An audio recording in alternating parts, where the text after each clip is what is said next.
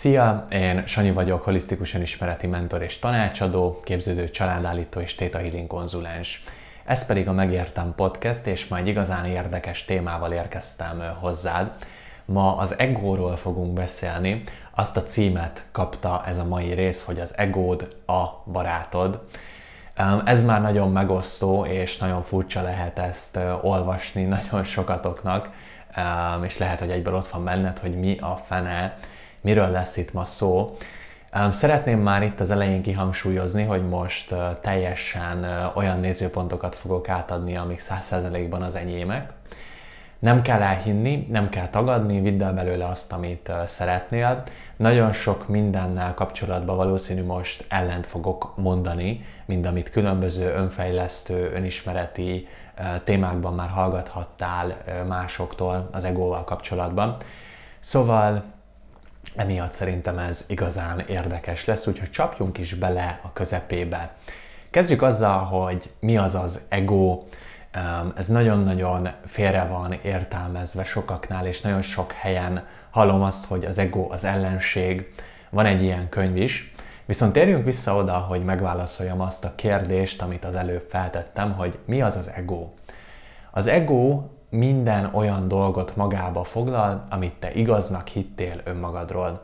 Szóval ez nem egy olyan valóság, ami csak is kizárólag ez lehetséges, hanem ez mindannak az igazságnak a halmaza, az a rész, amit te igaznak hittél önmagadról. Ugye az ego, más néven a saját személyiségünk, az lebontva, hogy ez még egyértelműbb legyen, amit rád mondanak, vagy te mondasz magadnak, és azt igaznak hiszed, abból fog felépülni az egód, vagyis a személyiséged. Mondok egy példát. Ott van az öt éves kis Julika, akinek tegyük fel, azt mondják, hogy ő nagyon szép, egy igazán bájos kislány. Ezt nagyon sokan elmondják neki, mert valójában nagyon szép az arca, ezáltal, amikor ő fel fog nőni, és ott lesz 20 éves, és tegyük fel az életbe szinte mindig mindenki ezt mondta neki, hogy milyen szép, neki az lesz az igazsága, hogy én szép vagyok, és azáltal, hogy ő azonosul a saját szépségével, mivel mások ezt mondták rá, és ő is ezt gondolja magáról, ezért neki igaz lesz az, hogy ő szép. Ez egy pozitív példa volt, de minden negatív meggyőződés és igazság önmagunkkal kapcsolatban az így épül fel.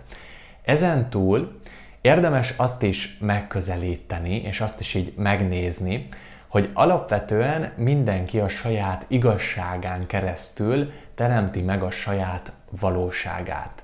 Mi az, hogy saját valóság?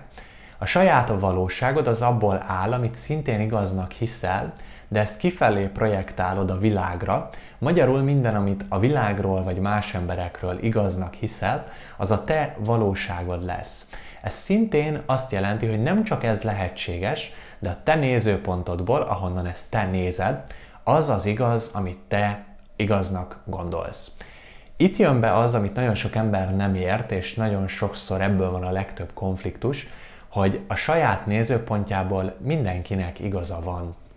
Lehet, hogy ahonnan én nézem az A, ahonnan pedig te nézed az B, és lehetséges az, hogy neked igazad van, hogy te B-nek látod, és nekem is, hogy én A-nak látom a saját nézőpontunkból. Ha ezt megtanulja valaki tisztelni, akkor az azért tud nagyon hasznos lenni, mert minden, amit mondanak rád, arra azt tudod mondani, hogy lehet, hogy ez a te nézőpontodból igaz, de nekem ez nem igaz. Magyarul, ha valaki azt mondja rád, hogy hülye vagy, akkor tudod neki azt mondani, hogy megértem a nézőpontod és elfogadom, de rám ez nem igaz, mert én okos vagyok. Ez egy nagyon kisarkított példa volt, nyilván, hogyha az embert esetlegesen felhúzza az, hogy lehülyézik, akkor nem biztos, hogy ez lesz a reakciója, de ha gondolod, próbáld ki, már valószínű ezzel nagyon meg tudod botránkoztatni azt, aki éppenséggel lehülyézett téged. Na de, térjünk rá akkor arra, hogy az ego mint a barátod, és hogy mi van így az egóval kapcsolatban a spiritualitás terén? Az, hogy az ego az ellenséged, az spirituális értelemben igaz. Ha valaki a megvilágosodását kutatja, szeretné azt, hogy minél inkább egy emelkedettebb spirituális állapotban legyen, és mondjuk neki az az élet célja, hogy elvonuljon egy kolostorba és meditáljon, vagy éppenséggel az, hogy tényleg ezt a részét bontakoztassa ki, ahol az anyag, a matéria, a fizikai sík, az emberi kapcsolatok és minden egyéb más értelmét veszíti egy bizonyos szinten, nem teljesen, de egy bizonyos szinten, akkor az ego valójában tud az ellenségünk lenni. Viszont én ezt a kijelentést azért tartom nagyon merésznek önmagában, mert az egónál a legtöbb spirituális um, irányzat vagy önismereti tartalom, ami az egóról szól, nem tesz különbséget a között, hogy az egónak van egy olyan része, ami hasznos, ami rendben van, ami fontos, hogy egészségesen működjön, és van az egónak egy árnyék része, egy árnyoldala, amivel viszont érdemes foglalkozni, és érdemes árnyék munkát végezni, hogy ne az egónknak ezek a kifordult részei uralják az életünket, és ne ebből a személyiség részünkből működjünk az esetek nagy részében. Tehát én ezt onnan közelítem meg, hogy alapvetően én is nagyon spirituális beállítottságú vagyok, viszont nem úgy tekintek az egómra, hogy az egy rossz dolog lenne, hanem úgy tekintek rá, hogy a személyiségem, vagyis az egóm, az egy szükséges lételeme annak, hogy én a Földön meg tudjak nyilvánulni, hogy én tudjak egyes szám első személyben beszélni önmagamról, és meg tudjam határozni azt, hogy személyiség szinten ki vagyok. Ezen túl természetesen van egy spirituális részem, ahol az egómat úgymond háttérbe szorítom, és nem hagyom, hogy ő vezéreljen és belőle működjek, viszont én az egyensúlyra törekszem. Én arra törekszem, hogy a spirituális megközelítéseim, és ez a fajta felébredett állapot, amiben nagyon sokszor szerencsére már tudok lenni, szerencsére természetesen megdolgoztam érte, ez egyensúlyban működjön az egómmal. És ez azért nagyon fontos, mert hogyha te elutasítod az egódat, és te annyira nagyon spirituális akarsz lenni, saját nézőpontom, ne hidd el, de nekem ez az igazságom, akkor nem fogod tudni elérni mondjuk a materiális világban lévő céljaidat, nem fogod tudni magadat kiteljesíteni a karrieredben, nem fogod tudni azokat a és árnyoldalaidat megdolgozni, vagy akár gyerekkori traumáidat, amik az egódhoz kapcsolódnak. Tehát ezért gondolom azt, hogy nagyon nagy felelőtlenség az egónkat elutasítani és ellenségként kezelni. Én sokkal inkább közelítem meg úgy az emberi egót, hogy tegyük a barátunká. Foglalkozzunk vele, alakítsuk át. Hiszen az ego az formálható, hiszen a saját igazságaidból épül fel.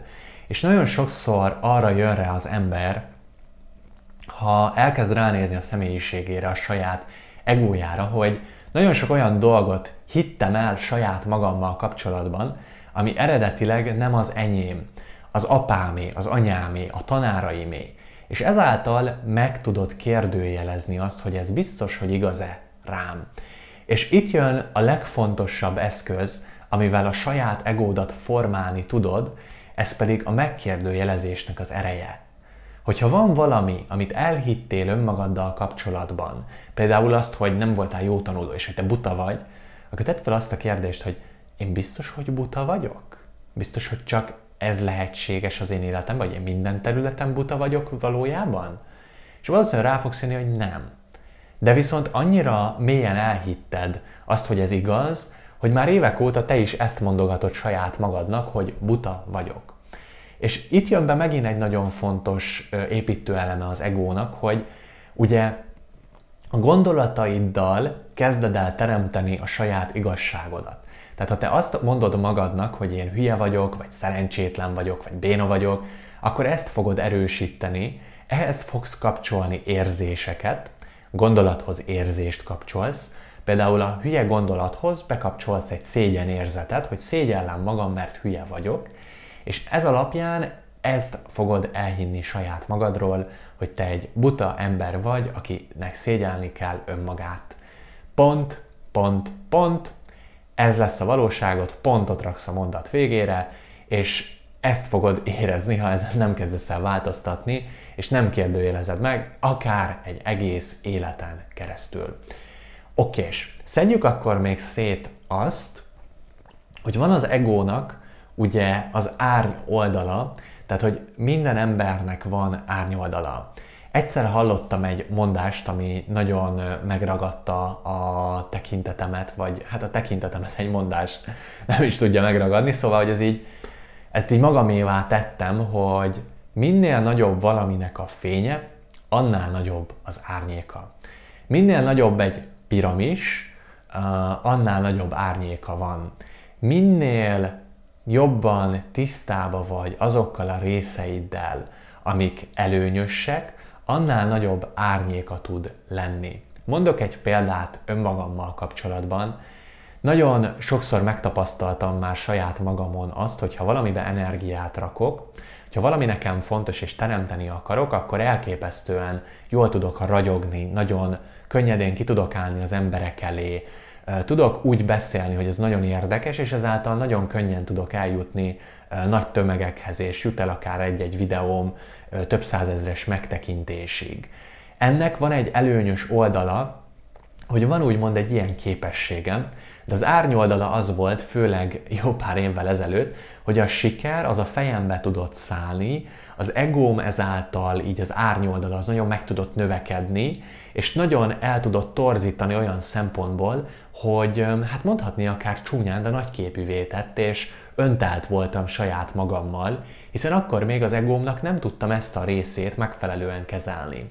Ma már látom azt, hogy azáltal, hogy ezt ki tudom mondani, tehát itt konkrétan országvilág előtt, egy videóban ezt felvállalom, hogy van egy ilyen árnyék részem, ezáltal én ezzel tudok foglalkozni, mert rámerek nézni. És azért tudom ezt neked kimondani, és azért tudom felvállalni, mert én erre folyamatosan figyelek, hogy amikor van egy-egy videóm, ami mondjuk nagyobb nézettség van, akkor elismerem magam, de nem ezt a részét kezdem eletetni az egómnak, hogy én mekkora sztár vagyok, vagy király vagyok, vagy mennyire különleges vagyok, vagy hasonló.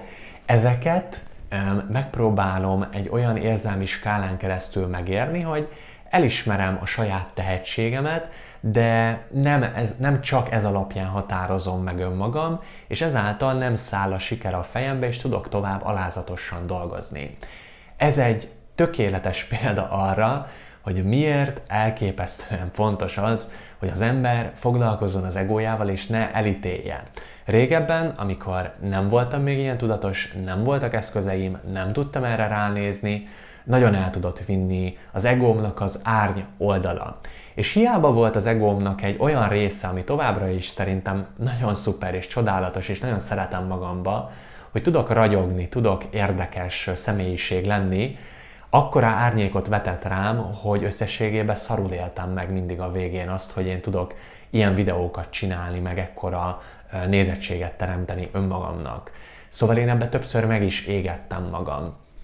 És ezt így kezd el magadnál is megnézni, hogy mik az egódnak azon részei, amik önmagában egyébként szuper képességek is lehetnek, de mivel nem látod ennek az árnyoldalát, és nem akarod megnézni, és csak így a dualitás világából tudod szemlélni, hogy ez jó bennem, ez rossz bennem, és nem tudod így komplexen nézni, anélkül, hogy jó-rossz lenne, hogy megnéznéd azt, hogy mi az, ami ugye hozzám járul, mi az, amit ebből tudok növelni, és mi az a része, amit hogyha hagyok elhatalmasodni magamon, akkor, akkor az nagyon meg tudja keseríteni az életem. Hiszen azáltal, hogyha valaminek a fénye nő, az árnyéka is nő, és így van szükség egyre nagyobb árnyékmunkára az embernek a saját életében. Szóval a tanításnak, amit ma így át akartam adni, meg így a saját nézőpontjaimat meg akartam osztani, a lényegi része ennyi. És összefűzve, összegezve, én abban hiszek, hogy a spiritualitást együtt működtetve a megfogható dolgokkal, a felsőbb énemet, a tudatos lényemet együtt működtetve az egómmal és az egóm árnyoldalaival is, tud megszületni bennem az a teljesség állapota, ami ahhoz szükséges, hogy tudjak érvényesülni a spirituális megéléseimben és a földi világban is.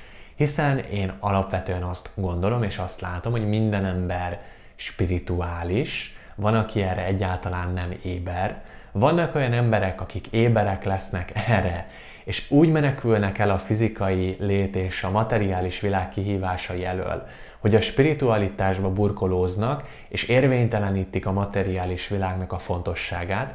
És vannak olyan emberek, akik annyira háttérbe szorítják egész életükbe a spirituális lényüket, hogy ezáltal csak is a materiálnak jelnek, a pénznek, a karriernek, a konkrét megfogható dolgoknak és az eredményeknek.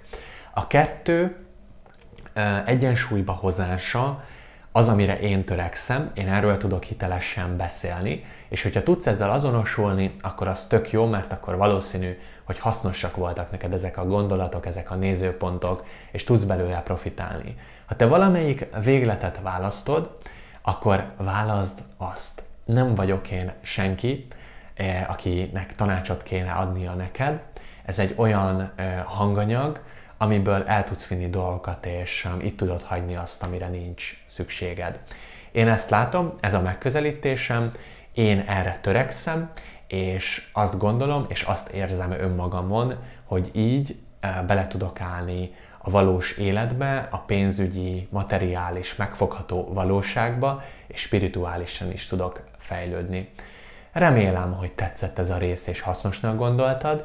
Hogyha tetszett ez a rész, akkor iratkozz fel a YouTube csatornámra, hogy ne maradj le a további tartalmaimról, ha YouTube-on néztél. Ha Spotify-on vagy Apple Podcast-en hallgattál, akkor iratkozz fel a csatornáimra. Ezen túl, ha szeretnéd támogatni azt, hogy az algoritmus minél több embernek megmutassa a mondani valómat, mert úgy gondolod, hogy ez értékes és jó lenne, hogyha több emberhez eljutna, akkor egyrészt köszönöm, hogyha hadsz YouTube-on egy lájkot, Spotify-on és Apple Podcast-on egy öt csillagot, illetve ha elküldöd egy olyan barátodnak, vagy hozzátartozódnak, akinek szerinted hasznos lehet. Um, Örülök, hogy itt voltál, találkozunk jövő héten, szerdán 9 órakor, ugyanitt, ugyanekkor, karácsony előtt, ha minden igaz, ez az utolsó rész. Úgyhogy kívánok neked nagyon boldog karácsonyt és kellemes ünnepeket.